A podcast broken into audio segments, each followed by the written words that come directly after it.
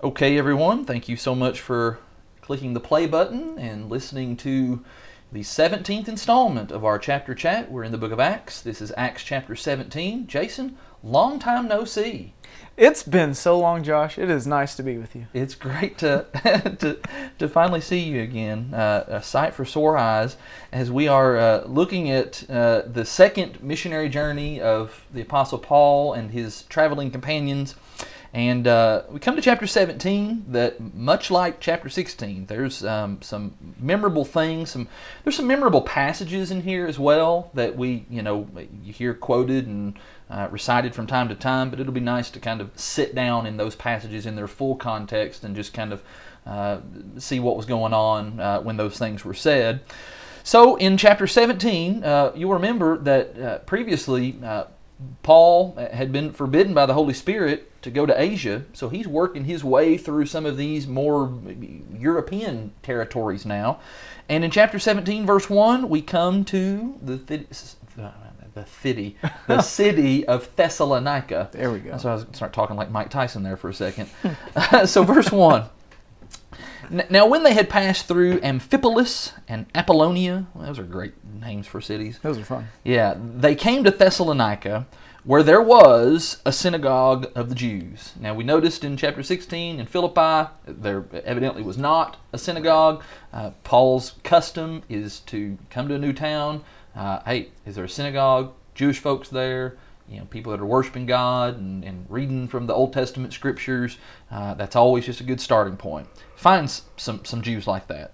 Verse 2 And Paul went in, as was his custom, and on three Sabbath days, hey, so we've got at least three weeks here mm-hmm. working here with these folks. He reasoned with them from the scriptures, explaining and proving that it was necessary for the Christ to suffer and to rise from the dead, and saying, This Jesus, whom I proclaim to you, is the Christ.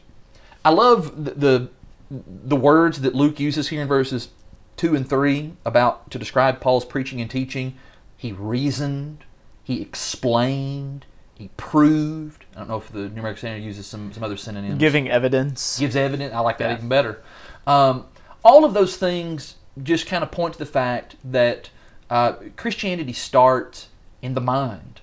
it, it is intellectually based preaching and teaching, while yes, th- there is an emotional component to it, and certainly anybody who's ever heard me preach preaches knows that there's lots of emotion and fire and all those sorts of things. Sometimes even tears and so forth. Hmm. Um, but that's not really where the the the power of the gospel is. The power is in uh, how it, it, it, registers and it, it, it hits the mind and it causes us to, to think and it requires us uh, to think uh, and, and do that reasoning and explaining and putting the evidence uh, together. And in this particular case, he's putting all those pieces together for, for these Jewish folks to show them how the Christ, you know, this Messiah who'd been talked about in the Old Testament, that, that the suffering that he endured uh, in order to be coronated the king, that, that's the way that it had to be, which again was totally kind of the opposite, I think, of a way the way a lot of Jews were thinking that the Messiah was going to come and just this regalness and and hmm. and you know the, the, kind of power that you know just carries itself in this strong manner and riding on a white horse and you know looks the part. Um, no, the Christ, he actually was going to come and he was going to suffer. His kingdom would be crowned with blood and thorns, but he would rise from the dead. And he says, Jesus is the one who fits that description. He is the Christ. Be interesting to know exactly what scriptures he used and how he mm-hmm. did that. You know, I, I, think we do see some of those sermons in Acts of, of how Peter did that and how Paul did that, even. You know, maybe a little Psalm 16 action mm-hmm. with, you know, the, you know, won't let your Holy One see corruption and that. Right.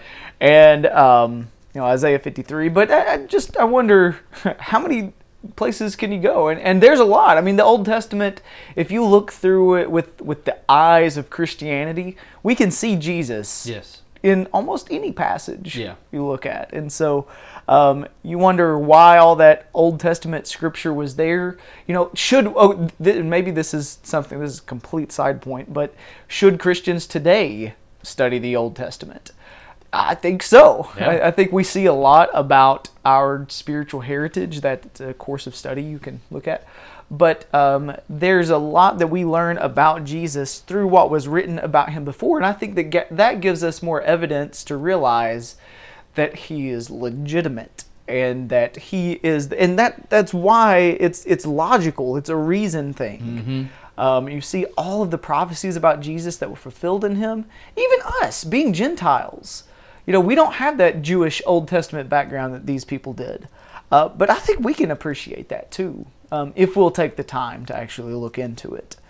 Um, it is impressive how Paul uh, will approach an audience based on what um, what will appeal to them, um, because this this group, yeah, their scriptures. That's what they would go to, and that's what they would study, hopefully, and that's what they would look at. Uh, I think in this this chapter we're going to have like three different groups of people who he approaches. Uh, two of them in many of the same ways, but with different results. But uh, then there's another group he's going to approach in a much different way. He doesn't use the Old Testament scriptures, and uh, we'll talk about that when we get there. Yeah. But I think it is important to note that here. Uh, the, the word that's used there in verse 3, explaining, um, I, I was actually, I got my little b- e-sword in front of me and I've got the where I can click on the, the Greek words. That word Yeah. explaining actually means to open up, as in, in this case, to open up the mind. Yeah. And it, it actually harkens back to chapter 16 when it talked about how, you know, God opened up Lydia's mind and heart. Um, again, Right. connect that to here. How you do that? It's with the scriptures. It, it opens up the mind, opens up the heart. Um, verse 4, the response some of them were persuaded, and they joined Paul and Silas, as did a great many of the devout Greeks, and not a few of the leading women. So here's once again, Luke is not shy to mention, you know, women, even in this case, prominent women. I'm not entirely sure who these leading women are. It may be, you know, maybe these are the wives of, of you know, leaders in the in the city, uh, uh, or maybe these are women who somehow held some kind of prominent position themselves. R- regardless, um, it is interesting that once again it says devout Greeks and then not a few of the leading women. Here we've got kind of some people of, of, of prominence and how that just kind of flies in the face of the way lots of people talk about, you know, the Bible and Christianity today. Well, that's, that's just for dummies. You know, it's for people that are just naive and, you know, just need something to, to busy themselves with. In the Bible, Th- that's not the case. We see there were people who were of, of, of, of stature and people, you know, important people, movers and shakers, who, Yeah. you know, uh, intellectuals uh, type folks. Um, many of them oftentimes were, were the very people who were the most receptive uh, to the gospel. And that's, I think that's evident here in verse 4. Verse 5, but, so even with the successes, there's a mix, but the Jews were jealous. And taking some wicked men of the rabble, they formed a mob. Oh, I think we just saw this in the previous chapter. uh, it, it kind of, it's a different, it's a different kind of mob here, um, set up by different, a different set of folks. It's the Jews who's worked this up. Uh, but they formed a mob and they set the city in an uproar. And they attacked the house of Jason, seeking to bring them out to the crowd. It's evidently the uh, this brother uh, Jason. Um, uh, Yeah. Yeah. Obviously a good guy.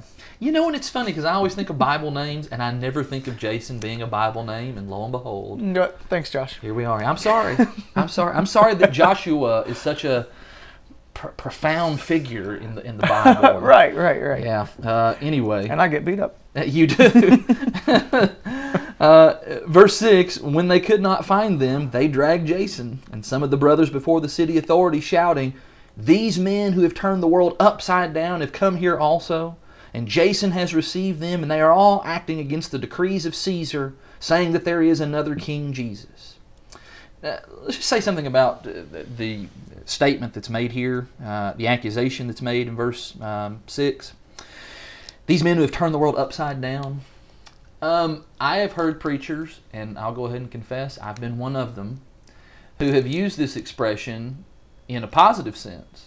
That, hey, those Christians in the first century, they turned the world upside down. Acts 17 6 says so. Uh, they didn't mean it in a good way. Right. Um, and they weren't talking about, you know, these people, boy, I tell you what, they've just set the, the world on fire with the gospel, and God bless them for it. No, what they're saying when they say they've, they've turned the world upside down, and then, of course, then what's said in verse 7, uh, they are accusing these folks, Paul, Silas, and, and whoever else was among them, um, th- they're accusing them of fermenting rebellion against the Romans. You know, these guys ha- are, are bringing political upheaval. You know, when they say there in verse 7, uh, acting against Caesar, saying there's another king, Jesus, you know, they weren't thinking about that. Oh, yes, a, a a spiritual king, yes. Uh, okay, we understand. No. They, they, think they're talking about there's another king who is, you know, he, he takes the place of Caesar and that we need to, you know, not listen to Caesar, etc., etc. Um, they're, they're making a political statement here. And um, of course, once again, just we saw in Philippi, the accusations that are made here are not true. Certainly, there are things about the gospel that do conflict with what maybe a government um, does, um, or you know, the sometimes the laws conflict with what God's law teaches. That that that, that does happen. But as far as what these early Christians were about, no, they were not seeking to, to overthrow human governments in order to advance the kingdom of Jesus. Um, but that was misunderstood. You know, when you're you know, lots of carnally minded folks, uh, it's easy for them to uh, think in those terms. Uh, I don't know. Um, I, I don't know who it was that maybe made the statements in verses six and seven. If this was these Jewish folks that were saying it, or maybe just over the course of the mob kind of breaking out, that this is just kind of what started being the scuttlebutt. Yeah. Um, but it's false. I guess that's uh, what I want to say in summary. It's, it's, it's a false accusation. It is, yeah. I, I think that's important to note here. Um, just a side point, and this doesn't really matter at all, uh, but the pronouns have shifted again Yeah. in this chapter. Verse 1, they traveled, right. uh, seeming to indicate that Luke probably stayed in Philippi. Probably. Um, and interestingly enough, I think later on, when we get to Philippi again, we're going to see us. Um, and so I, I think that's where he is. Yeah. Um, and so that's that's just uh, just why why the change from we and us to they and them. And there's a pretty good chance even uh, here, and, and possibly even when they were at Philippi, uh, Timothy may have even been with them, even though he wasn't mentioned uh, since the you know since the first part of the chapter when you know when it said that Paul had, had wanted Timothy to go with them. Yeah. Uh, he may have actually been with them because when we get down to about what is it here? I saw his name, verse 14.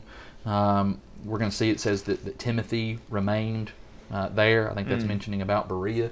So even though Timothy's not been mentioned, he maybe has actually kind of been there in the background. So we've kind of got kind of a rotating, you know, cast of characters here with with Paul along the way. Yeah. Um, Uh, something I, I I will say about what you, what you said the, the you know, turning the world upside down Mm-hmm. thing and and that sometimes I think we try to uh, we try to go too far in the opposite direction.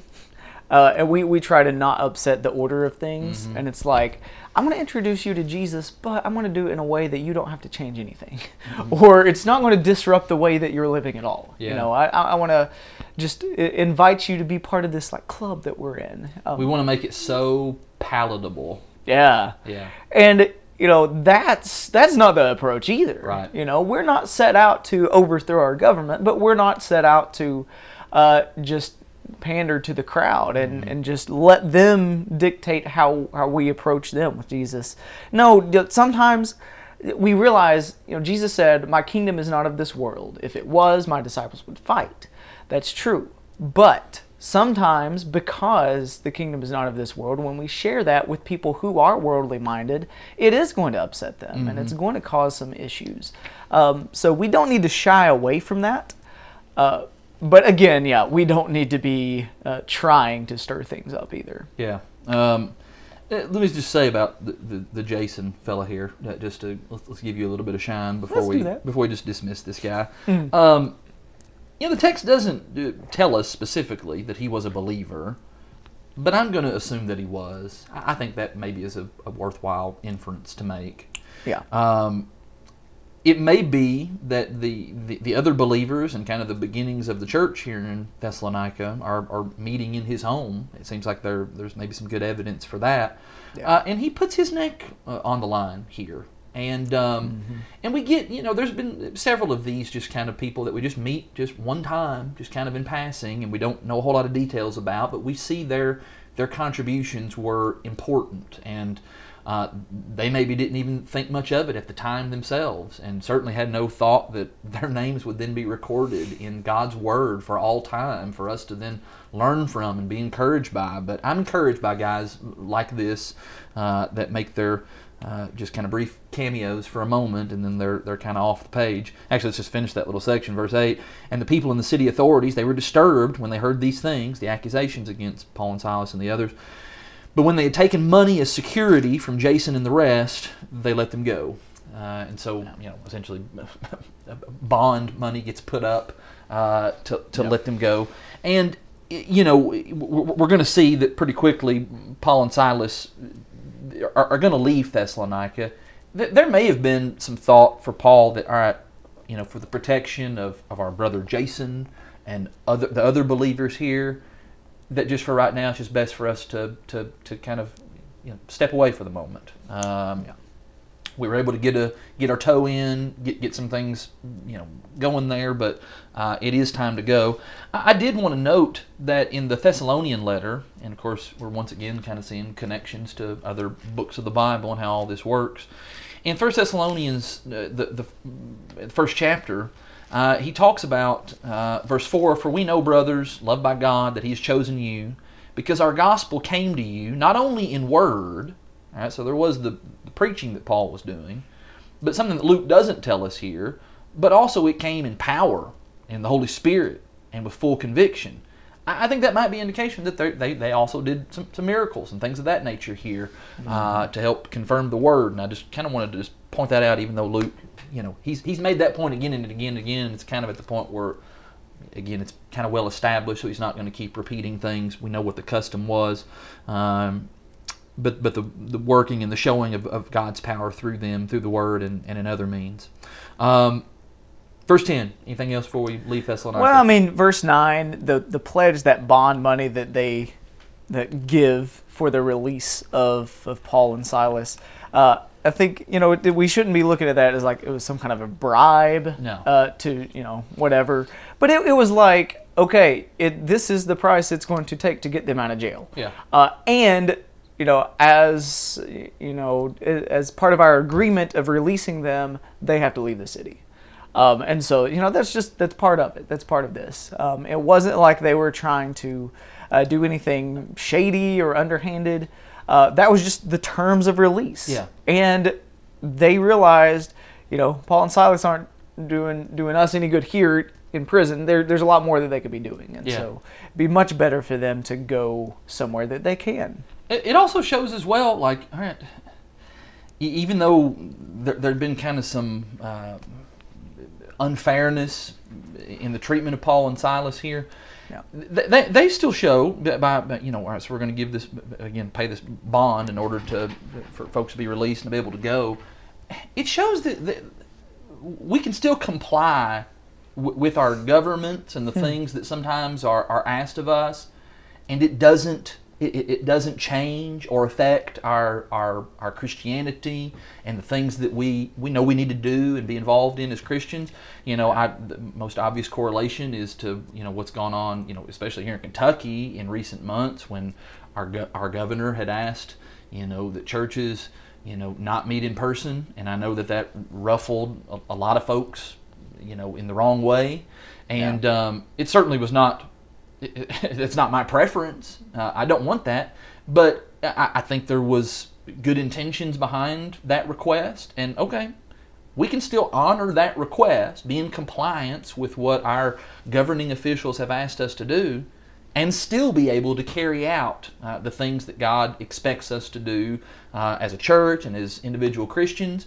You know, if if if the request had been, don't read the Bible, don't worship God, okay, well that's a different story. Yeah. But much. but if, if it's if it's within reason and my compliance can be done, I'm going to do that. And I think there's some compliance going on here with uh, the, the brethren in Thessalonica. With all right, here's what the city officials are uh, requiring of us. Okay, we can do that. Yeah, I mean, if, if you're asked to wear a mask, I mean, wear a mask. What, Yeah. What's that going to hurt? Like, um, there's a lot of things that might not seem fair, and like this pledge. Do you think that that was fair for those officials to require that? No, not at all. Um, is there any reason that, that Jason or these other guys um, should have felt like, yeah, you know what? I just, I, I guess we, we do need to pay that because that's that's what's deserved. That's what our government deserves. No, not at all. But they they comply. Yeah. They're like, you know, we're, we're not going to make a big deal about this. We're, we're going to do what what you ask. Let's pick our battles. Is maybe one of the things I would I say like about that. all of that. You know, Right. let's. Is that really the hill that we want to die on? Uh, there, there's much more pressing things that may be down the road that, like, yeah, I'm going to want to fight on, but on on this, it's not a big deal. Yeah. You know, the mask thing. I remember a brother said this a few weeks ago, and it just was like, it, it, it just the simplicity of it and the profoundness of it. He's like, you can't wear a mask to come to church. And I thought, that settles it. you know, yeah. it's not that big of a deal. Yeah. You know, let's just do it. Not- yeah. Um, so yeah, uh, and that's that. That we get off on a tangent uh, talking about that because it's it's fresh in, in our minds and in the minds of many people here in, in Kentucky and in the country. But um, yeah, there's an application there. Uh, so they leave Thessalonica, verse ten. The brothers immediately sent Paul and Silas away by night to Berea, and when they arrived, they went not Berea, Kentucky. Uh, this is this is, Correct. uh, Berea on the other side of the globe. And when they arrived, they went in to the Jewish synagogue. Surprise, surprise. Now these Jews, verse 11, were more noble than those in Thessalonica. More fair minded, some translations say. Is that the New American Standard? Uh, mine says noble minded. More noble, noble minded. Um, they re- well, what, what was it that caused them to get this you know wonderful description? Well, they received the word with all eagerness, examining the scriptures daily to see if these things were so. Any much differentiation in the About the same. Okay. Um, just one of the greatest commendations about a group of people in in all the New Testament, and it's something we probably ought to aspire to for that to be said about us as a certainly of the congregation that we're a part of, but even more so just as, as individuals that I'm I'm an Acts seventeen eleven person, and I know that that's been kind of one of our emphasis. You know, when we do these chapter chat recordings, is let's just study. Let's just keep studying. And um, kind of the purpose of this is to kind of promote uh, the studying of, of, of the Word and getting in it.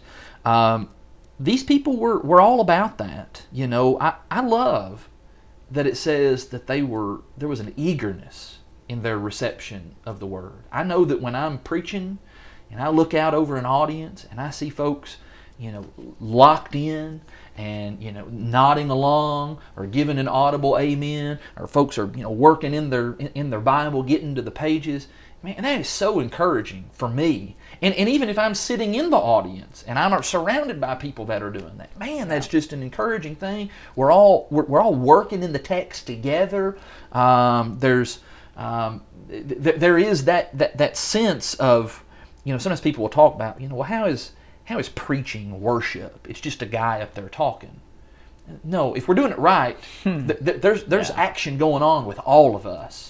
You know, it's more than just the speaking part. It's the listening and the engagement, and that's what I think Paul is describing. Or that was that's what Luke is describing here. Paul had an audience of people who were uh, engaged. When it says they examined the scriptures daily to see if these things were so, of course, for them the scriptures were not uh, Genesis to Revelation. It instead would have been Genesis to Malachi, It would have been the Old Testament scriptures. But of course, that's what Paul would have been preaching out of, and um. You know, making those connections uh, with, just like he had done back in Thessalonica. And you talked about, you know, some of the possible texts that he would have used to uh, prove and explain those things. Um, but man, this is great, and it's not, you know, sometimes we even say in verse eleven, you know, they're, they're searching the scriptures. Um, you know, while Paul was speaking, and, and I think I think that probably so. Anybody that would have had a copy of the scriptures available to them, but I kind of even read even more into that. That like, I mean, even when the teaching was over, these are people just continuing to try to, to search that and study that out for themselves. Yeah, man. You you think about, man, what did how did Paul screw up so much in Thessalonica that hardly anybody believed and they chased him out? And why is he experiencing so much more success here? He must have changed his message. No, that's not the case at all. He did the same thing. Yeah. You know, in Thessalonica, you saw he was proving, he was reasoning, he was showing them in the Old Testament for at least three weeks.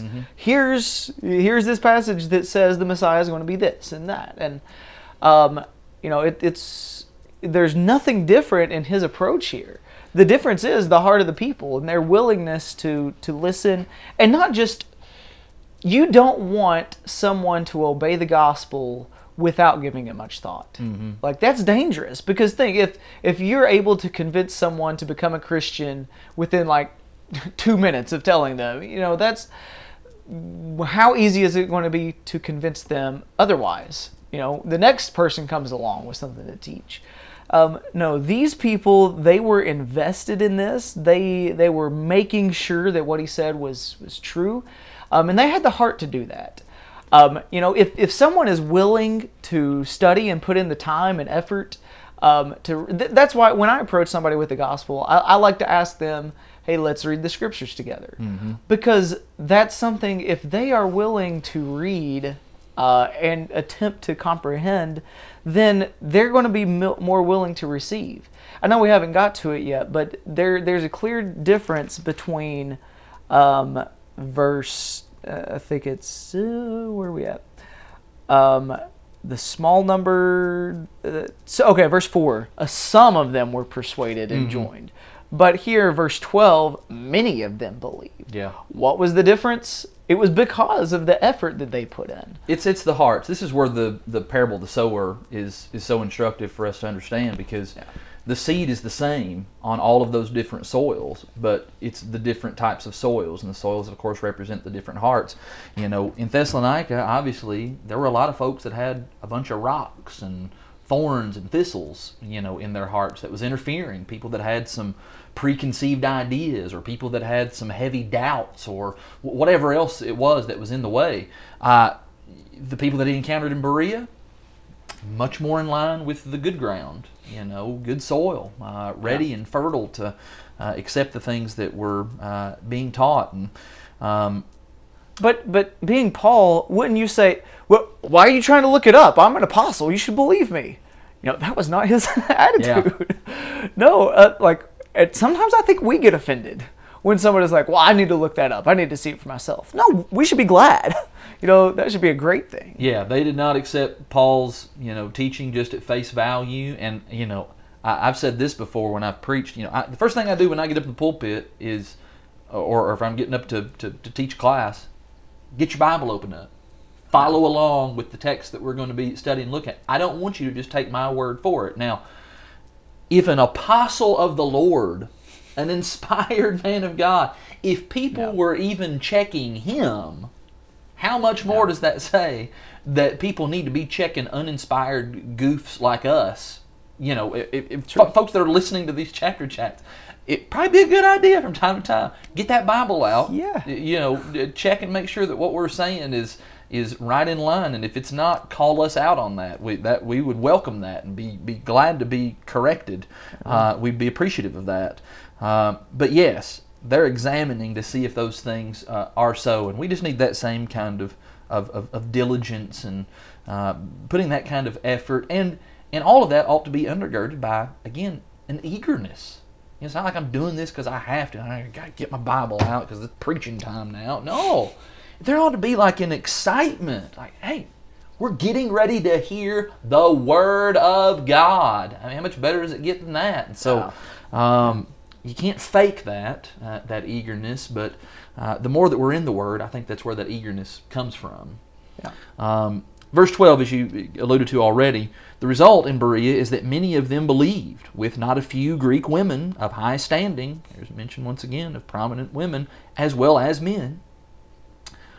But there's lots of those buts in Acts. You know, all Yeah. these high points and then but. Verse 13 But when the Jews from Thessalonica learned that the word of God was proclaimed by Paul at Berea also, they came there too, agitating and stirring up the crowds.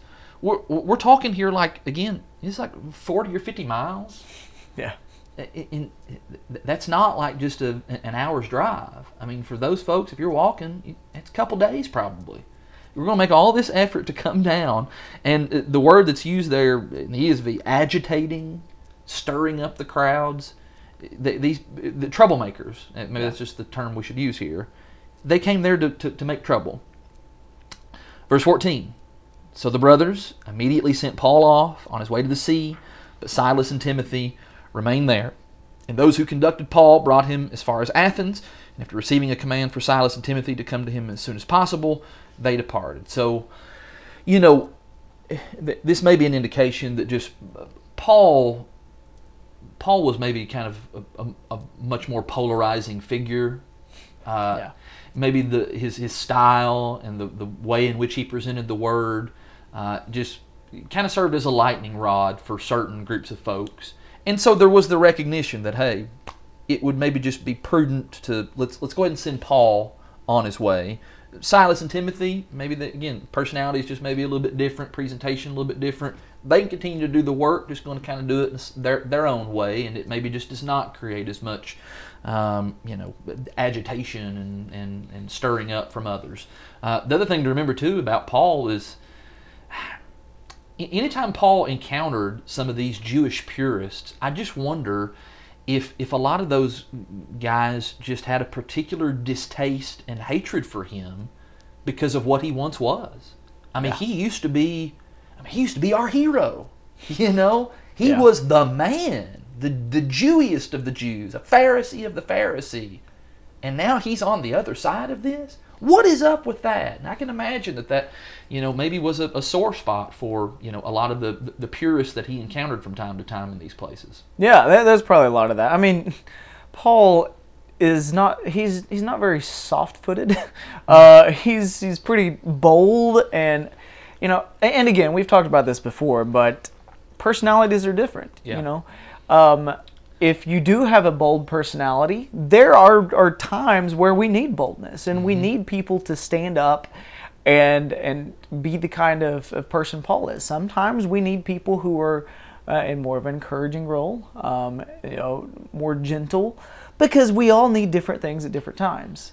And yeah. so, um, but you see just because of his personality and, and some things about him that made him more susceptible to this. That's why he, he goes somewhere else.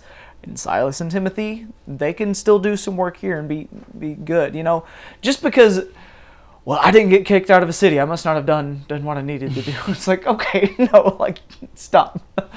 um, yeah, we all have different roles and, and responsibilities. Yeah, I, am sure Paul was probably you know, thankful for the fact that he had these couple of other guys who all right, I'm a lightning rod for some of this antagonism. I need to just slip out. But thankfully, here's a couple guys who can kind of then step in and continue what what's been started here, and yeah. uh, and hang out here for a little while longer until you know when it's uh, time is appropriate. You know, I'll bring them with me to the next spot. But um, yeah, and it's it's a matter of just all of us, you know, uh, understanding our our role in the kingdom. Sometimes I may be at the forefront. Sometimes it's better for me to be in the background, and then later on, maybe hey, I'm I'm called to come to the forefront. But you know, just recognizing that and being thankful that I can be used as a tool by God in whatever way is necessary at whatever time uh, that I need to be called upon, and just be. It's just great to think about the Lord just having this huge toolbox, and yeah. like it, that he can have a tool for essentially any situation. I'm gonna pull this thing out, and that's exactly the tool that I need. You know, I don't have probably don't have nearly as many tools as yourself and other fellows do, but sometimes even when I look at like my ratchet set and I look at I mean, here's like you know 50 or 100 different pieces and so forth. Um, my first thought is I'm never going to be able to use all these, but there may come a moment where I'm going to need that little that little piece right there. I'll need this little piece right here, and that's what God has. And, and when we look here at, at all of these, not just even the preaching guys, but all of these again, some of these background characters who are able to be used by the Lord in a powerful way.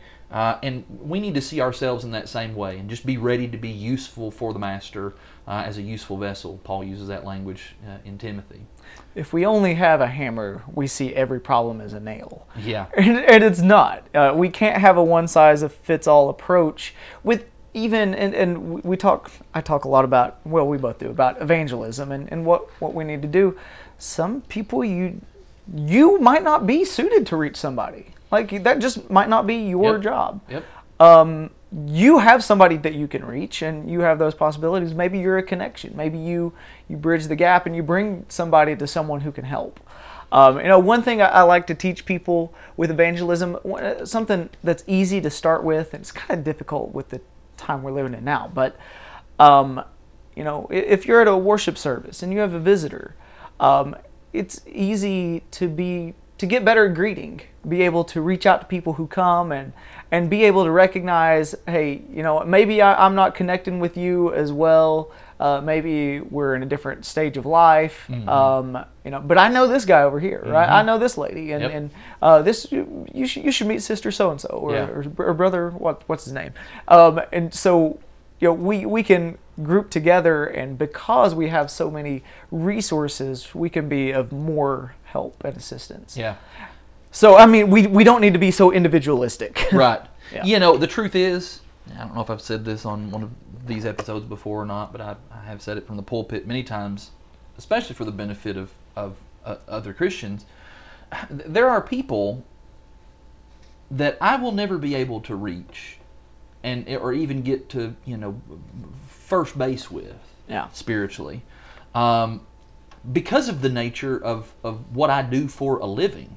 It- it- I, I found this, I've encountered this, and I know other preachers have as well, that as soon as somebody learns that I'm the preacher, Yeah.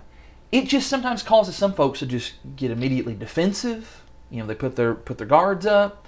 Um, you know, maybe there's the fear that you know I'm going to quiz them about the Bible and expose how ignorant that they are and make them look foolish on the spot, or that maybe you know the beer that they're holding in their hand at that moment that I'm going to call attention to that and they're going to have to like apologize to me about that. Uh, which the truth is I'm not going to do any of those things because I want to try to put people at ease as much as possible. But again, there's just that kind of immediate stigma that's associated with Yeah. with, with, with being the preacher somewhere, and, and which is why you know a lot of times when folks are introducing me, like I just I had some I had a sister ask me one time, she was like, you know, when I introduce you to my friend, what how should I introduce you? I was like. Just call me Josh. you know, That's a good I, way, I, I don't need you to, to, to introduce me as as your preacher or the, he's the one who preaches where I attend church or anything like that. That'll come up, and I'm not trying to hide that. I'm not ashamed of that. But like, I, I, I would rather that not be like an immediate wall that gets put up Yep. that ends up having to be taken down. And because of that, I haven't said all that. Because of that, what that means is is that means that you somebody else, regular Joe Christian or regular Jill Christian, is going to have to be the one to, to, to reach those folks and to, to, to, to make those initial steps. If I can be of help, if there's a place for me along the way, I'm ready. You know, I'm on deck. I'm available for that. Um, but it requires all of us. And that's why, you know, evangelism can never be thought of as that's purely the job of the preacher. Um, because, you know, as, as is evidence here with Paul, there's just going to be some situations and places where the preacher, it, it just isn't going to work. And it's going to take you, brother or sister, to be the one to, to, to step in and kind of help kind of maybe carry the, the, the load of that. And get others involved, as you talked about. Just- There's a team aspect to all of this. I like the, the, the, the image here in my mind of there's just this this team with Paul and Silas and Timothy and you know whoever else maybe had been accompanying them. It's like, all right, you guys stay here, and we're gonna go over here, and then we'll all regroup later back at headquarters and and you know have a debriefing and work from there. But uh, just a beautiful thing working together in, in, in the vineyard in that way. Yeah. Amen. Um, verse 16. So Paul comes to Athens. Um, and we get this, I think, rather famous event where Paul is in this city that is one of the most renowned cities of the Roman Empire. Still carries with it even today lots of prestige. I, I always associate, you know, Athens with think about the Olympic Games and things of that nature. Um, it is, you know, touted for often being, especially at this time, you know, kind of the intellectual capital of the world. And so Paul is going to encounter some of the the, the, the intellectualism of uh, the Greeks and the philosophies of, of, of, of that world. So, verse 16.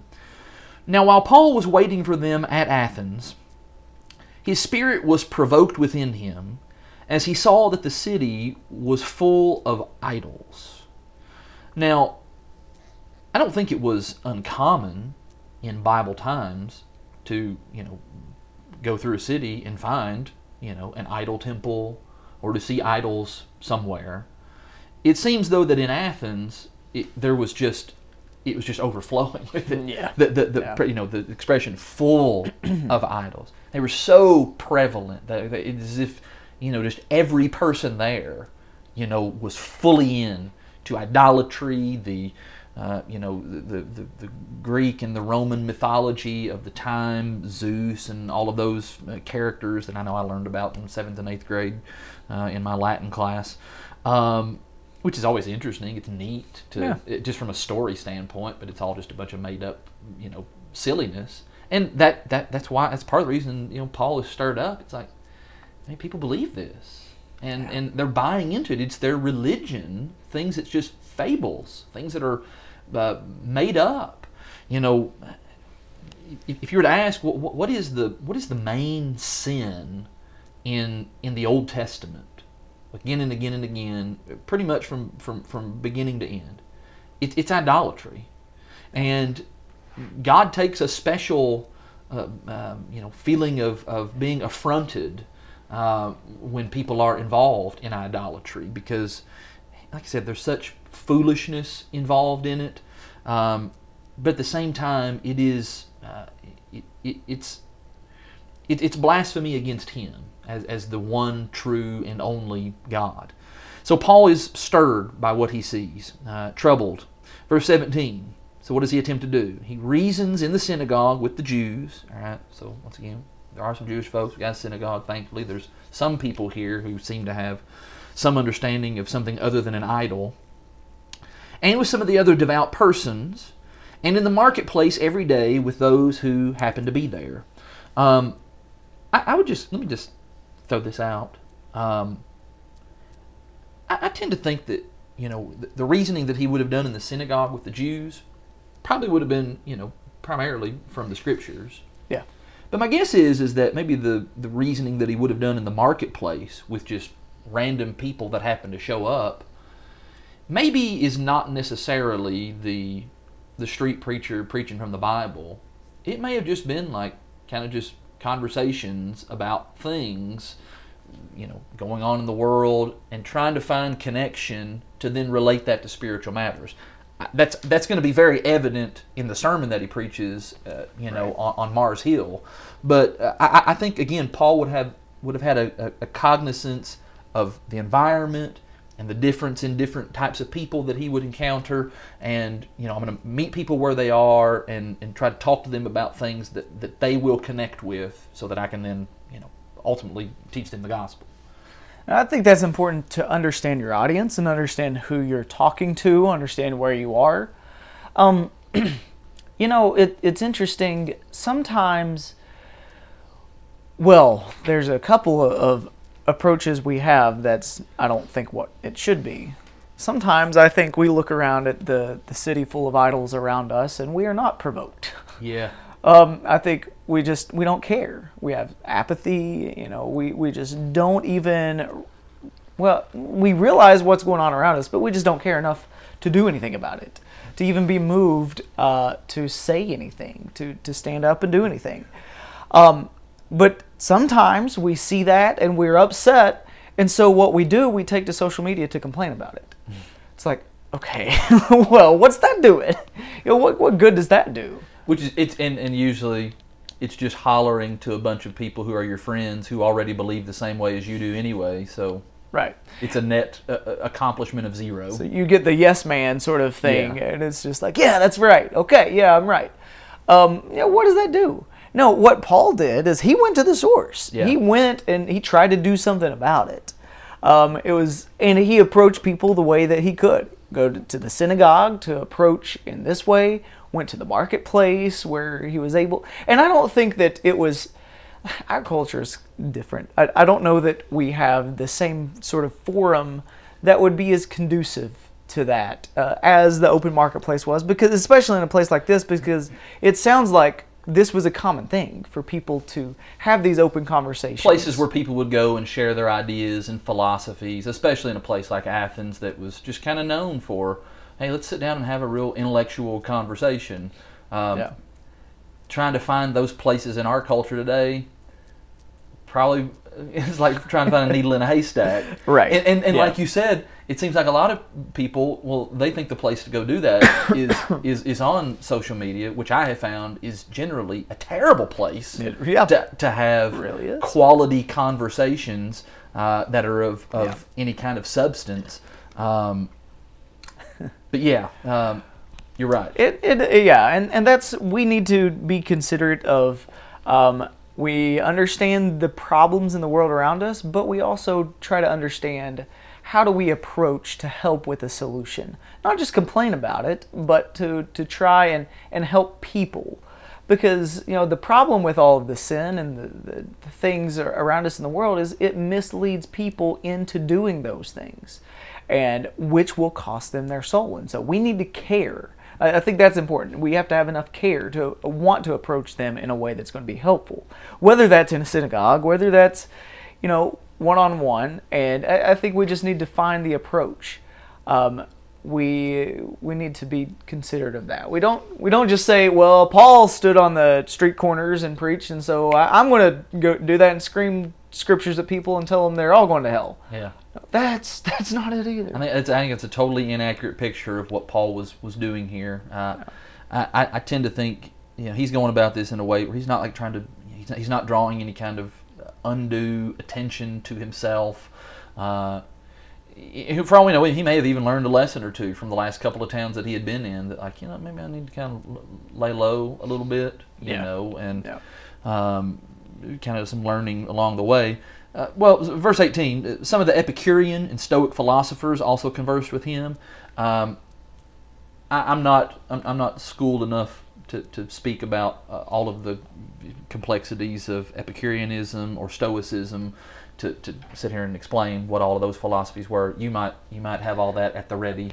I mean, all I know is Epicureans more so looked at, you know, find what makes you happy and go for the pleasures. Stoic is more of the, uh, you know, we need to deny emotions and, and that sort of thing, that train of thought. Yeah, the Stoicism maybe is a little easier for us because we still use that word today. He's Yeah, very stoic, and uh, so anyway, there again, it's it's it's some people who who they they've latched on to these different just kind of life philosophies that have, and maybe there's some merit to, to some of those things. I think even Paul's going to to kind of show when, when he preaches here in a minute, he's going to quote, you know, from some of their own writings and some of the things that were said by these kinds of people that it's not that the stuff that these people taught was was just totally devoid of any value at all. You know, I've I've, I've read quotes many times from you know that Aristotle or some of these other famous philosophers have said that I thought, yeah, I, I, I'm on board with that. That's some good stuff there. You know, the, whether they were uh, intentionally based upon biblical principles or just common sense, uh, I, I don't know. But you know, sometimes people just you know blunder into things. "Ah, That's a, that's a good piece of truth there. Um, so, uh, as he converses with them, some of them said, Well, what does this babbler wish to say? Others said, well, He seems to be a preacher of foreign divinities because he was preaching Jesus and the resurrection. So, we got all these people that, you know, again, what Paul was bringing was very different to their ears. And um, there is an interest in, in hearing something that was different and new. That's actually going to be said here in just a couple of moments. Yeah. Um, and it really wasn't even meant to be a a compliment when Luke records it. um, but but you know people's got kind of some wrong ideas, but they are listening to him, and that then leads to verse 19 that they took him and they brought him to the Areopagus, saying, "May we know what this new teaching is that you are presenting?" For you bring some strange things to our ears, and we wish to know, therefore, what these things mean.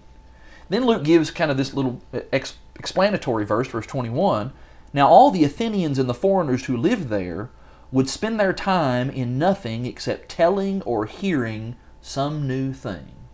And like I said, Luke records that, and it's it's not meant to be a compliment. Yeah. Uh, I think there's a sense in which we could say that, and it, it could be a compliment. Somebody like, hey, he's he's open and receptive to new ideas, and I want to be open and receptive to to hear others and to consider other points of view about things. But th- that's not really the, the description that Luke's using here. These are people who it's it, it's like they really didn't even have any strong convictions about anything. It's just it was just their hobby, just to like learn more stuff, Yeah. just for the purpose of learning more stuff. Yeah, and you know, I, I don't know if if you know anybody like this, but sometimes there are people who they just want to hear the the next fad, the next new thing. You know, the the and, and maybe even a religious sense of Yeah. you know I, I want to hear this idea. Ooh, ooh I, I want this, and um, it's it's more of a I want to intellectually hear these things and, and see what's out there. Not uh, anything that's going to motivate me to want to change myself or, Yeah. want to do things. Um, I think expand my dossier of, of oh here's all I can, hey I can talk about that because I know about that. Yeah, no, I think that's a, an idea we're, we're very familiar with. You Yeah. know, uh, the person who always seems like they know exactly everything that you're talking about. about everything. yeah, Yep. is an expert in every subject, um, and so that that's interesting. But we see here at, at, in verse 18, I, I think it, it helps to see how far they are from the knowledge of Jesus. Uh, they have no idea. They, they call him a proclaimer of strange deities because he was preaching Jesus and the resurrection. It seems to indicate there they thought that when he said Jesus and when he said resurrection, those were two different like gods. Yeah, and it was like listen to these gods. Um, so they were completely we talked i, I think we mentioned this last week in, in chapter 16 about how the philippian jailer was at square one with knowledge about jesus well these people were like negative two you know they weren't even at square one yeah. um, they had no idea of anything that what Paul was saying. So um, this would have been really new to them, and I, I think it shows why they were so interested in at least giving him a hearing Yeah. at first. Uh, we're introduced here um, in, in verse 19 asking, you know, can we bring you to the Areopagus um, for this uh, teaching? And then um, the, the the mention here is, is of, of Paul, you know, preaching on, on, on Mars Hill. Um, the Areopagus is not so much a place as it is r- really kind of the name of, of kind of the the city council. Maybe that would be kind of a good parallel for us today. This is where all of the you know kind of important, prominent figures in that city or in that town would come together, uh, have you know maybe judicial hearings, uh, and determine you know law and things of that nature. Um, it- Paul's getting an audience here with kind of some some some bigwigs Yeah. um, which could be very intimidating. Uh, maybe we ought to say something about that. That like yeah, Paul's going to show some courage here. He's coming to a city where it, he's been stirred in a way that, phew, man, this is troublesome here. You know, this is. I don't want to say that necessarily he was frightened, but but there was uh, you know a, a- sense in that what he was seeing was it, it was unsettling, and and now he's then propositioned to come and to speak in the midst of you know when it says uh, verse 22 paul standing in the midst of the areopagus again we, if we're thinking of this as a, as a location um, we're, we're, we're thinking in the wrong sorts of terms. In the midst of the areopagus is the sense that like here's here's all these men sitting in maybe kind of a round formation and he's right in the middle of them. You know trying to address everybody in the round. And um, it, that would be intimidating i think uh, to, to some degree. Um, especially just kind of uh, knowing the the uh, from what he had observed of all of these people and some of his interactions with some of the other locals, you know, leading up to this moment. Uh, and so well, let's just kind of look at the the address to the Areopagus, verse 22. So Paul, standing in the midst of the Areopagus, said, "Men of Athens, I perceive that in every way you are very religious." Is that the word that the New American Standard uses? Yeah. Um, is it the King James that uses the word superstitious? It is. Yep. Um, I'm not really sure that that maybe is the best rendering of that. Because I, I, superstitious comes across like like it's it's a diss. you know, like the first words out of my mouth when I get an audience talking about, hey, you're very superstitious. yeah. Uh, and that doesn't seem like a good way to Not helpful. as a good icebreaker. I, I think religious is probably the, the, the better term here. That like, yeah, you you are very religious. You know, I'm hey, from what I've noticed around here, hey, you people have a desire for re- religious thought and being uh, have that influence your belief system and so forth. Uh, verse 23 For as I passed along and I observed the objects of your worship, I found an altar, an altar with this inscription to the unknown God. So this is great that Paul, you know, maybe it's providential that at some point along the way during that day he was looking at all these different, you know, uh, sculptures and statues and memorials and things that were set up that he came across one that was just identified as to the unknown God, and just kind of latched onto that in his mind, and maybe he had even kind of filed it away, and now he has the opportunity. Let me talk to you about that one. Yeah, I wonder. I wonder if, if he's he's spent some time knowing that he's going to confront some of them, trying to look into what it is that they believe and, and see some of that. Because I mean, you you mentioned he's going to mention some of their poets. You know, how did he know that? Right. Um, probably we don't know how long he spent there uh, while he was waiting. You know, probably at least a few days Probably. and um, you know because he was in the synagogue with the, the Jews and, and that sort of thing, reasoning in the marketplace every day, he was at there at least a few days. Um, that would give him some time to look into that. I think that that shows uh, it's good to look into if you know you're going to be talking to somebody from a certain viewpoint or belief. Uh, look into what it is. Um, try to figure out some of it beforehand so you're prepared a little bit. And, you know, when we approach people, Paul has such a good approach here. It's like he's not overly buttering them up, saying things that aren't true, um, but he's not offensive either. You know, he's just he's making a, connection with them because they would agree that they were very religious. Yeah, he's commending them for what they're doing right. yeah, It, it, it it's a good thing to be religious. it is. Yeah. Uh, and and and all right, again, it's it's not buttering up, but it's it, it is kind of the old, you know, uh, kind of advice that's given about, you know, before you say something critical, it, it maybe is best to begin with, you know, a compliment, uh, and Yeah. you know, don't don't lie, but say something good, something positive, and that's what Paul. He, I'm going to begin with something positive, and It's then true. and then we'll take it from there. Yeah. Um, this is this is in many ways what happens here in these verses is some evangelism 101 yeah. um, and and just kind of learning from a guy who is a professional yeah. Exactly. uh, the courage he shows the, the, the, the beginning with, with commending some people for what they're doing right um, He didn't just jump into it blindly. That's right. I think that's yeah something to consider too. And and and then once again we see this concept of of starting where people are, and and as well with what they're interested in. It is interesting that nowhere in this little sermon does Paul, you know, quote from the scriptures. Yeah. Um, it probably would not have wouldn't have meant much to these folks, to this audience. Um, so instead, I'm going to I'm going to try to latch on to things that they identify with, and let's just kind of build build from there. Let's let's find the, the commonality. Um, so let's look at that. He says, you know, this altar to the unknown God. What therefore that you worship is unknown, this I proclaim to you. Verse 24 The God who made the world and everything in it, being Lord of heaven and earth, does not live in temples made by man, nor is he served by human hands as though he needed anything, since he himself gives to all mankind life and breath and everything. We just say really quickly here about um, the, the, the wording that he uses uh, in verse 24 and 25 about that he doesn't dwell live in temples made by man or served by human hands.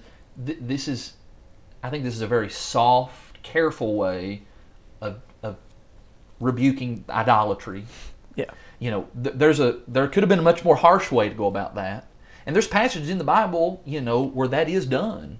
Uh, and I'm, I I can't think of the reference right offhand, but uh, the passage that talks about, you know, can it speak, uh, can it can it hear, and all these kinds of things. And Paul could have Yeah. took that approach, but he probably would have quickly lost his audience and Yeah. lost their interest. Um, but making it clear that this God that I want to talk to you about, he, he didn't need all that stuff. And, and he can't be reduced to any of those sorts of things. Um, They would have probably had the idea that we offer sacrifices to these gods to feed them. You know, they like eat the sacrifices. Uh, and so Paul's like, you know, you know, he, he God doesn't need that No. from you. Yeah, he'll be fine. You know, they they were like, we need to appease the gods because you know we offer them sacrifices so they don't get hungry and upset with us and kill us. Yeah, yeah. Uh, this know. true, the, the, the true God does not rely upon human uh, or depend upon humans for for His existence. You know, you, you- Yeah, that your that's good. idols do. They require you to do stuff for them. Uh, you know, You have to make them first. you have to make them, yeah, with your own hands, and then, you know, at least in the imag- your imagination, in order for them to continue to live, you got to do all this stuff for them. That's not the way that the real God is, and um, He is our. This God is the one who actually gives to us life and breath and everything. Verse twenty six, and He made from one man every nation of mankind to live on all the face of the earth, having determined allotted periods and the boundaries of their dwelling place, that they should seek God and perhaps feel their way toward Him and find Him. Um, of course, recently in our nation, you know, there's been lots uh, going on with, with racism, and much has been said about that. And this is a verse that always immediately comes to mind when, when I think about for people who, for whatever reason, and I, it's hard for me to even understand how this can still even be an issue in our in our country and in our world today, but it is. Um, but this verse 26 is one of the first verses that always come to my mind is that we all come from the same God. He formed all of us, you know, in the same way, from one man, every nation of mankind uh, that lives upon all the face of this earth. Um, we are all equal in the eyes of God, um, regardless of the shade of our skin color.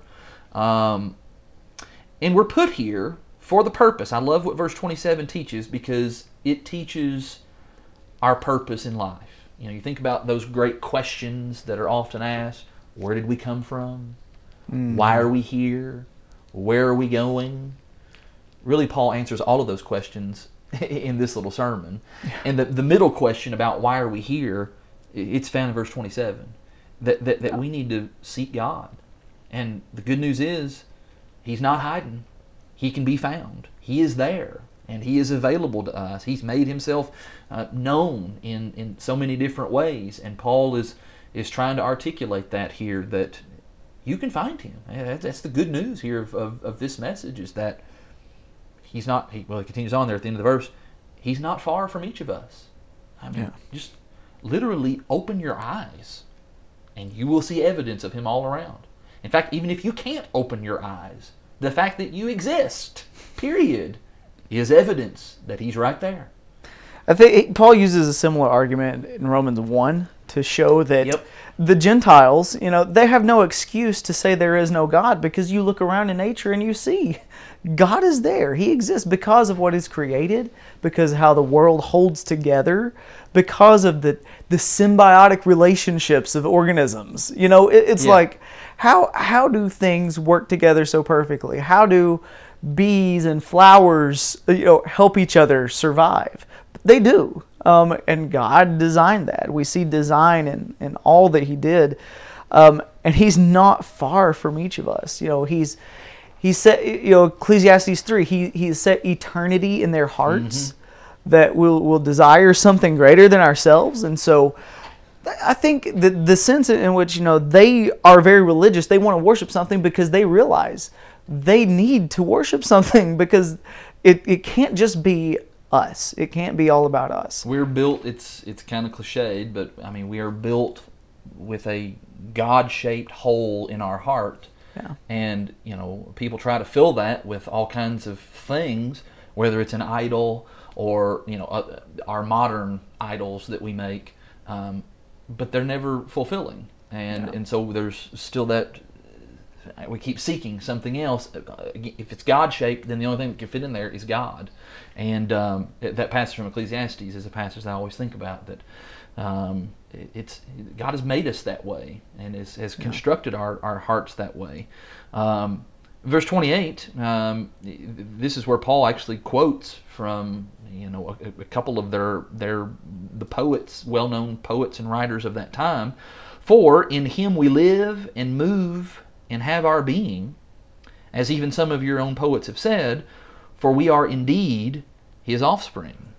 And so this is a great place to kind of make the point that there is a place for um, acknowledging maybe things in our own culture, um, and, and maybe it's also just kind of a, a good place to make the point that maybe it's even good for us to have some knowledge of what's going on in our culture True. in order to connect with people. I'm not saying that that means we need to watch every filthy rated R movie or every dirty television show or listen to every, you know, parental advisory, you know, album that comes out in order to, to be able to reach people with the gospel. But people who just live in a in, in, in a in a bubble and live in a shell and have no knowledge of what is going on in, in the world at all um, often find that when they want to go and talk to somebody and maybe want to try to create a religious conversation, find that it's very tough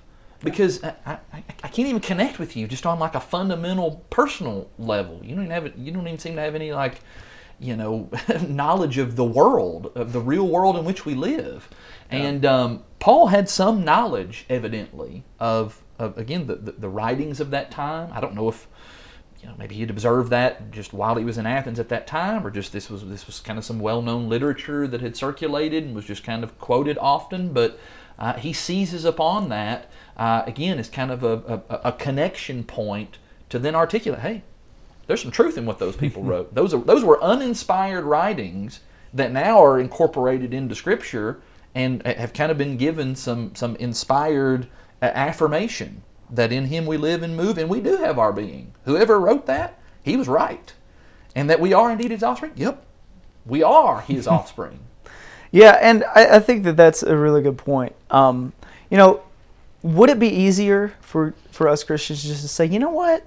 Let's take up all of our Christian brethren and go to some kind of Island. isolated island and, and let's just live as Christians together. Wouldn't that be so much easier? We don't have to deal with the influences of the world and all that. If Jim that Jones attempted that. yeah, yeah, that's true. Yeah. There are several groups right now that I mean that's their their sort of modus operandi that Yeah. they stay separate from the world because you know they don't want those bad influences and all that. Yeah, we do need to stay uh, you know pure and undefiled, unstained from the world. Absolutely. But Jesus said we are in the world. We're not of the world. Um, he doesn't ask the fa- John 17. He, he doesn't ask the Father to take them out of the world because what would be the point? You know, the world needs us. Yeah. That's why we're here. And so we're not going to be the kind of people we need to be if we are separate. And because the thing is, it's not all about us. Um, you know, why do we want to be evangelistic and share the gospel with other people? Well, in one sense, because it helps them find find the Lord, and we we absolutely need to do that. But ultimately, I think the greater purpose of that is it glorifies God. That's what God wants. That's what He designed us to do. And so, if we withhold that from people, if if we're not actively sharing that, we might as well just move off to an island somewhere. Yeah. Um, and, and so, you know, there we could go too far on either side of this. We could be the kind of people who, well, let's just enjoy all the culture and never mention anything about the Lord. That's not the way to Right. do it either. But let's be aware of the world we live in. Let's let's understand, you know, some of the cultural references around us, so we can use that to connect to people.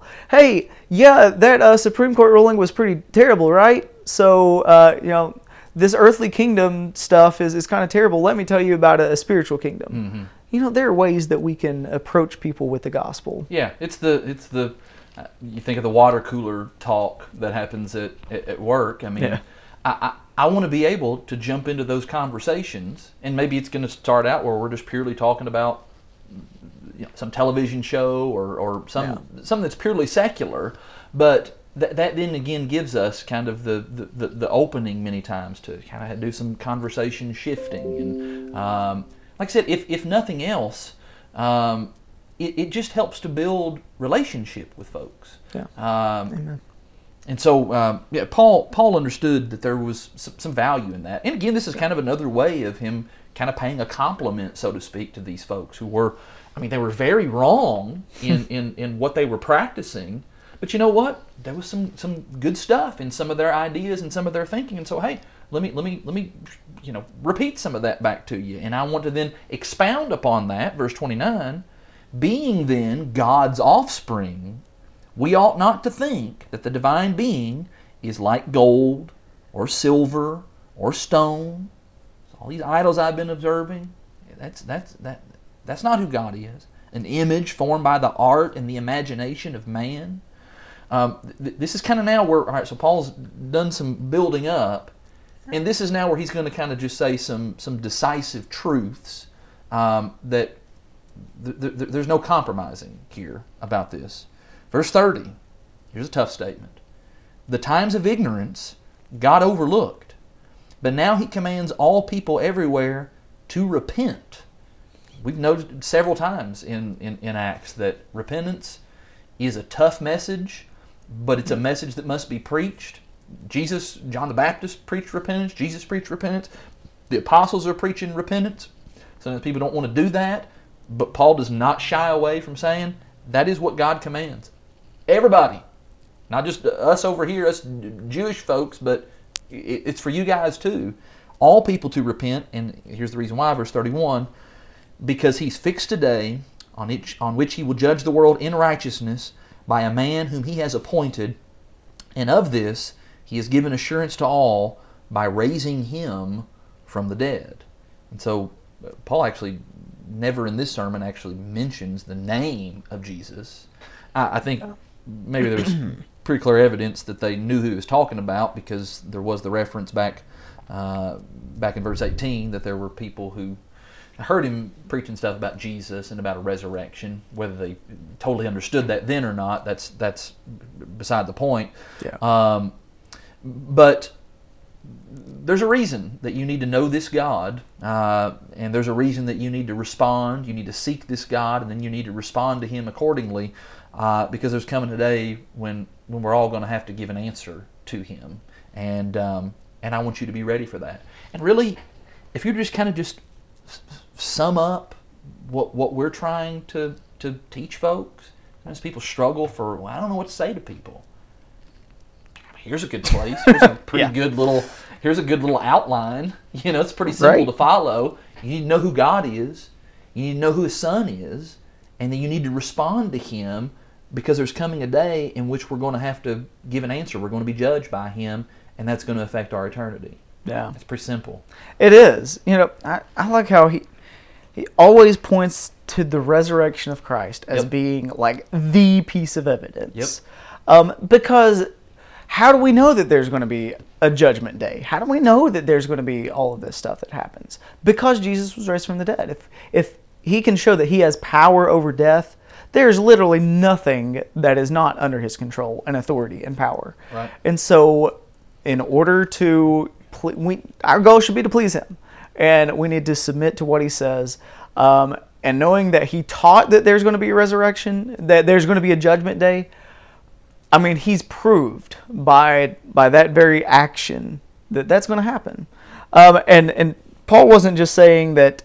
Uh, oh, by the way, this happened in secret, but you, you got to believe me.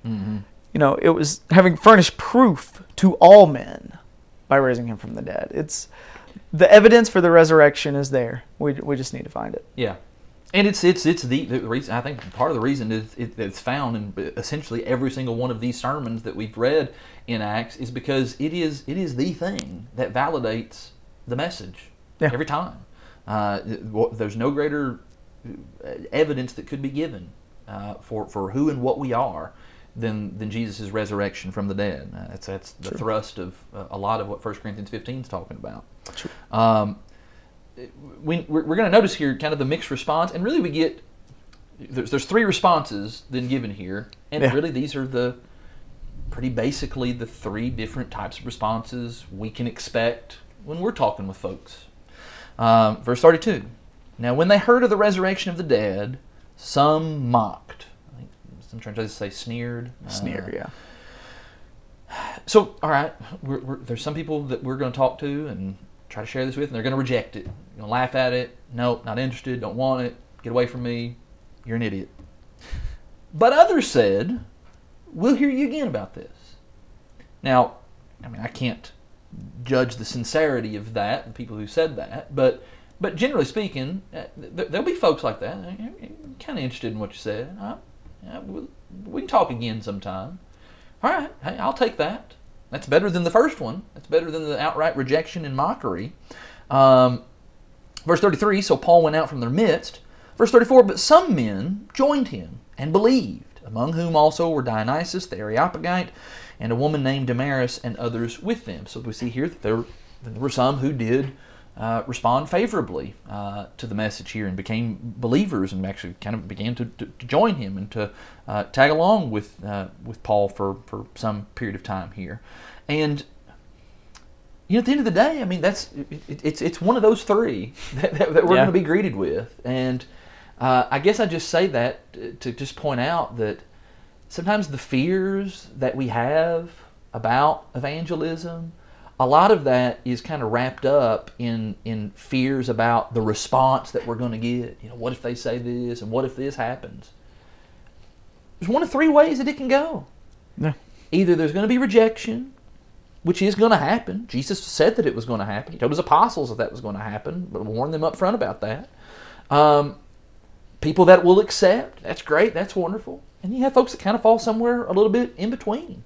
And I mean, we deal with that in, in every other aspect of our life, you know, Yeah. about different things. So um, I'm not really sure why we allow those fears that are mostly just kind of imagined and dreamed up uh, many times to control us and, and prevent us from doing what we what we know we ought to do.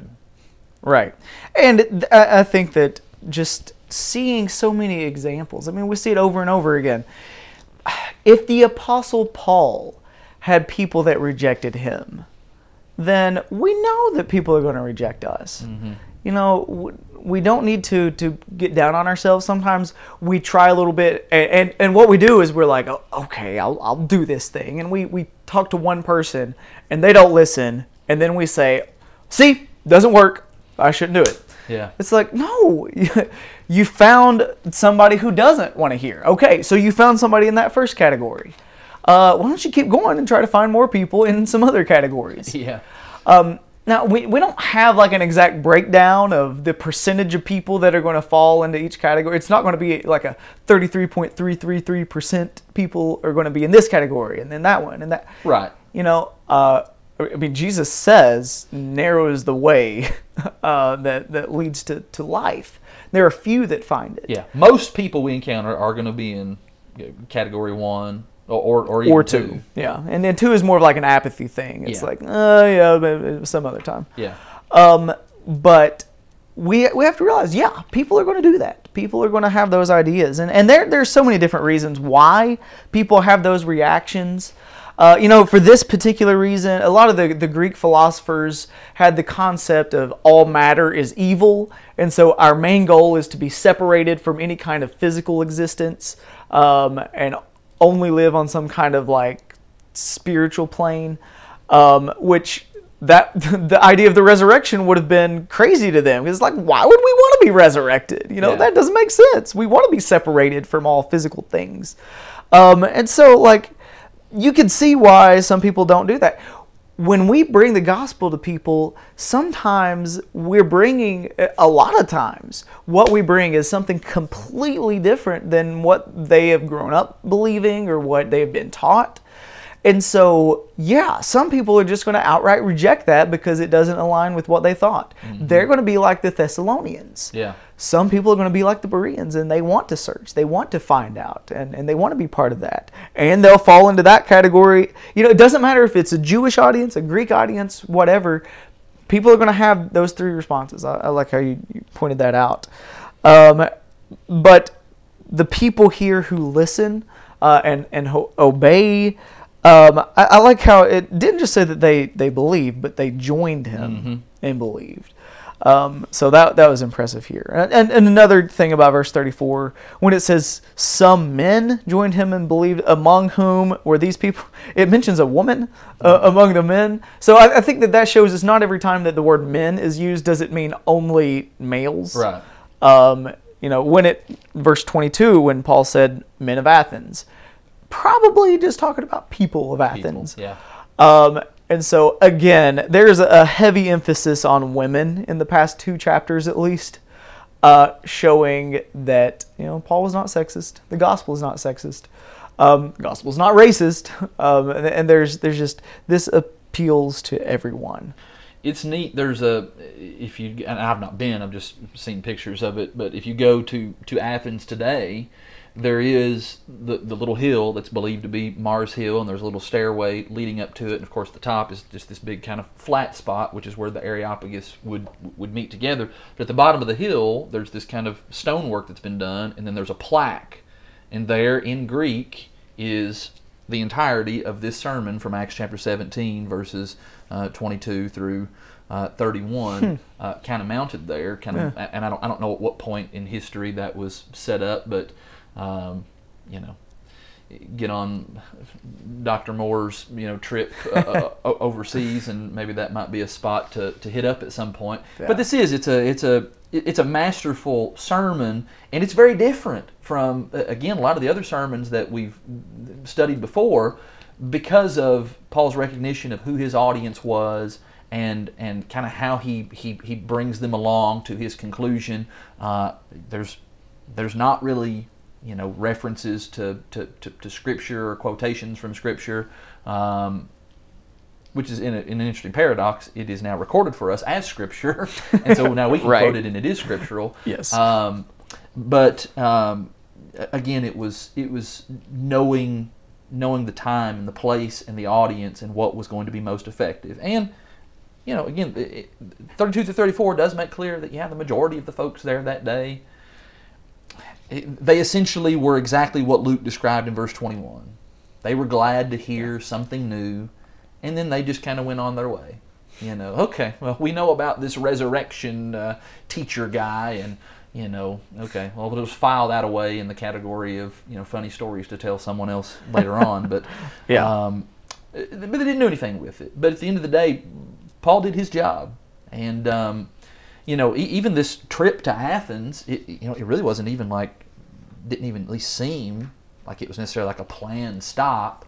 It's like, okay, I'm going to go over there and really just kind of just going there just to wait until it was time for, you know, to regroup with uh, Silas and, and with Timothy. But hey, while I'm here, yeah, let's, let's do some teaching. You know, seize the seize the opportunity that the Lord has set before us. Um, that's chapter 17. What else you want to say about that? Well, man, all these chapters are just so interesting because what Paul did and, and how Paul approached people, he invited a lot. I mean, because he was so forward with the gospel, um, you have a lot of these interactions that are just so interesting to us because um, he was so forceful and he was so bold. Um, and I I think that that causes a lot of action packed things to happen. You know, his life was a very action packed life. Yeah. Um, now, this is a summary of it, obviously, because you know he spent several days here, a few months here, whatever. Um, so you don't see everything; you just see the highlights. Um, but I think this is here for a reason. We're supposed to see this, um, and the more we get used to approaching certain types of people, the more we're going to be comfortable with knowing how to approach them you know, he, he definitely has the synagogue thing down. How to approach the, the Jews and people who follow the scripture. I mean, he had his list of scriptures, I'm sure, that he, he just went to every time. Yeah. Um, you know, this people he had to have a different approach. Took a few days to look around and, and that sort of thing. Uh, and so that that's the same thing with us. When when we try to evangelize, we're going to have to figure things out. We're going to have to see, okay, if the person is from this background, what what sort of things should I say? If they you know if they say this, what should I do? Um, a lot of this, it, it's not something that that we need to be overly concerned with up front. Um, it's not something that we have to just okay, I have to know exactly what I want to say in every situation, no matter what somebody There's- brings up. There's no script. There's no, there's no one size fits all approach. And and I say that as someone who I like one size fits all kind of things. I Oh, yeah. like Me you too. know like those those knives that you can get that'll have like you know a, a, a, knife and a, a, a bottle opener and a, a, fork and you know Screwdriver, this stuff. Yes, all of that all together. Hey, that, that's cool. That's getting it all done in one spot. Um, the gospel doesn't work that way, and it's because people are different, and uh, we need to have it. it, it and, and it, it's for some maybe it's a gift, but others it, it kind of takes more honing. But we need to be able to kind of read a room, so to speak, and uh, and then adapt accordingly. We're not going to change the message. The message is going to stay the same. The seed seed never changes, but how it's presented and uh, kind of how we build up to that and all of that. That's that that's going to each individual person and each individual group. Uh, Paul is just giving us great uh, examples of that. He's the master of, of how to do that in the most uh, in the most effective kind of way. And, and when I say effective, I don't mean effective from the standpoint of like you know that it produced you know massive results. Um, because here in Athens, no, it didn't produce you know massive results from a number standpoint, but it's effective in that he did exactly what we as sowers and as just disciples ought to do. Yeah, and I, I don't mean to, to say all that to make it seem overwhelming because sometimes I think we do think, man, if if we have to have a different approach with every person, then there's no way I could be fully equipped for that. And you know what? You're right. We can never be fully equipped to Yeah. do everything. Uh, as, as you know, um, are, are are we going to be a Paul? Probably not. Right. Um, are we going to say some dumb things sometimes? Yeah. We're going to stick our foot in our mouth. Are we going to drive people away on accident because you know we're too forceful or uh, you know, we don't we aren't forceful enough? If, if we don't we can't remember certain passages whatever. No, we have to be transparent and open with people and say, hey, you know, I'm I'm a person. I don't know everything.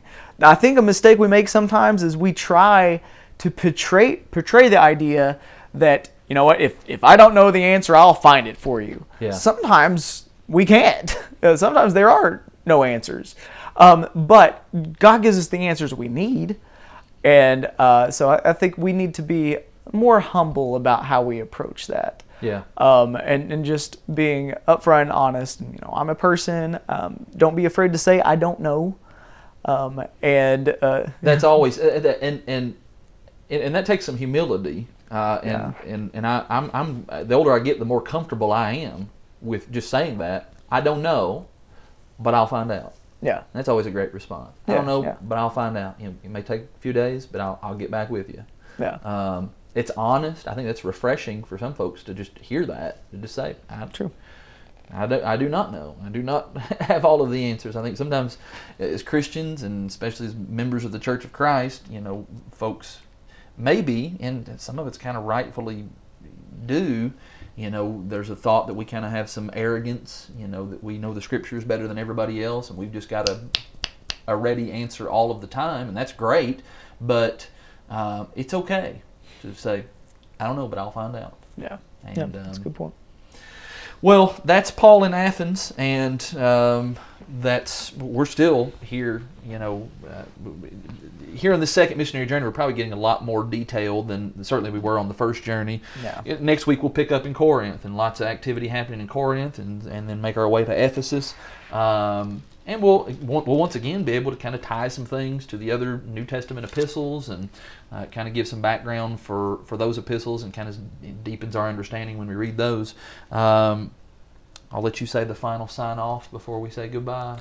Well, guys, let's just keep studying. There we go. That's our tagline. Let's just keep studying. Appreciate you listening along. We'll pick up in chapter 18 next week.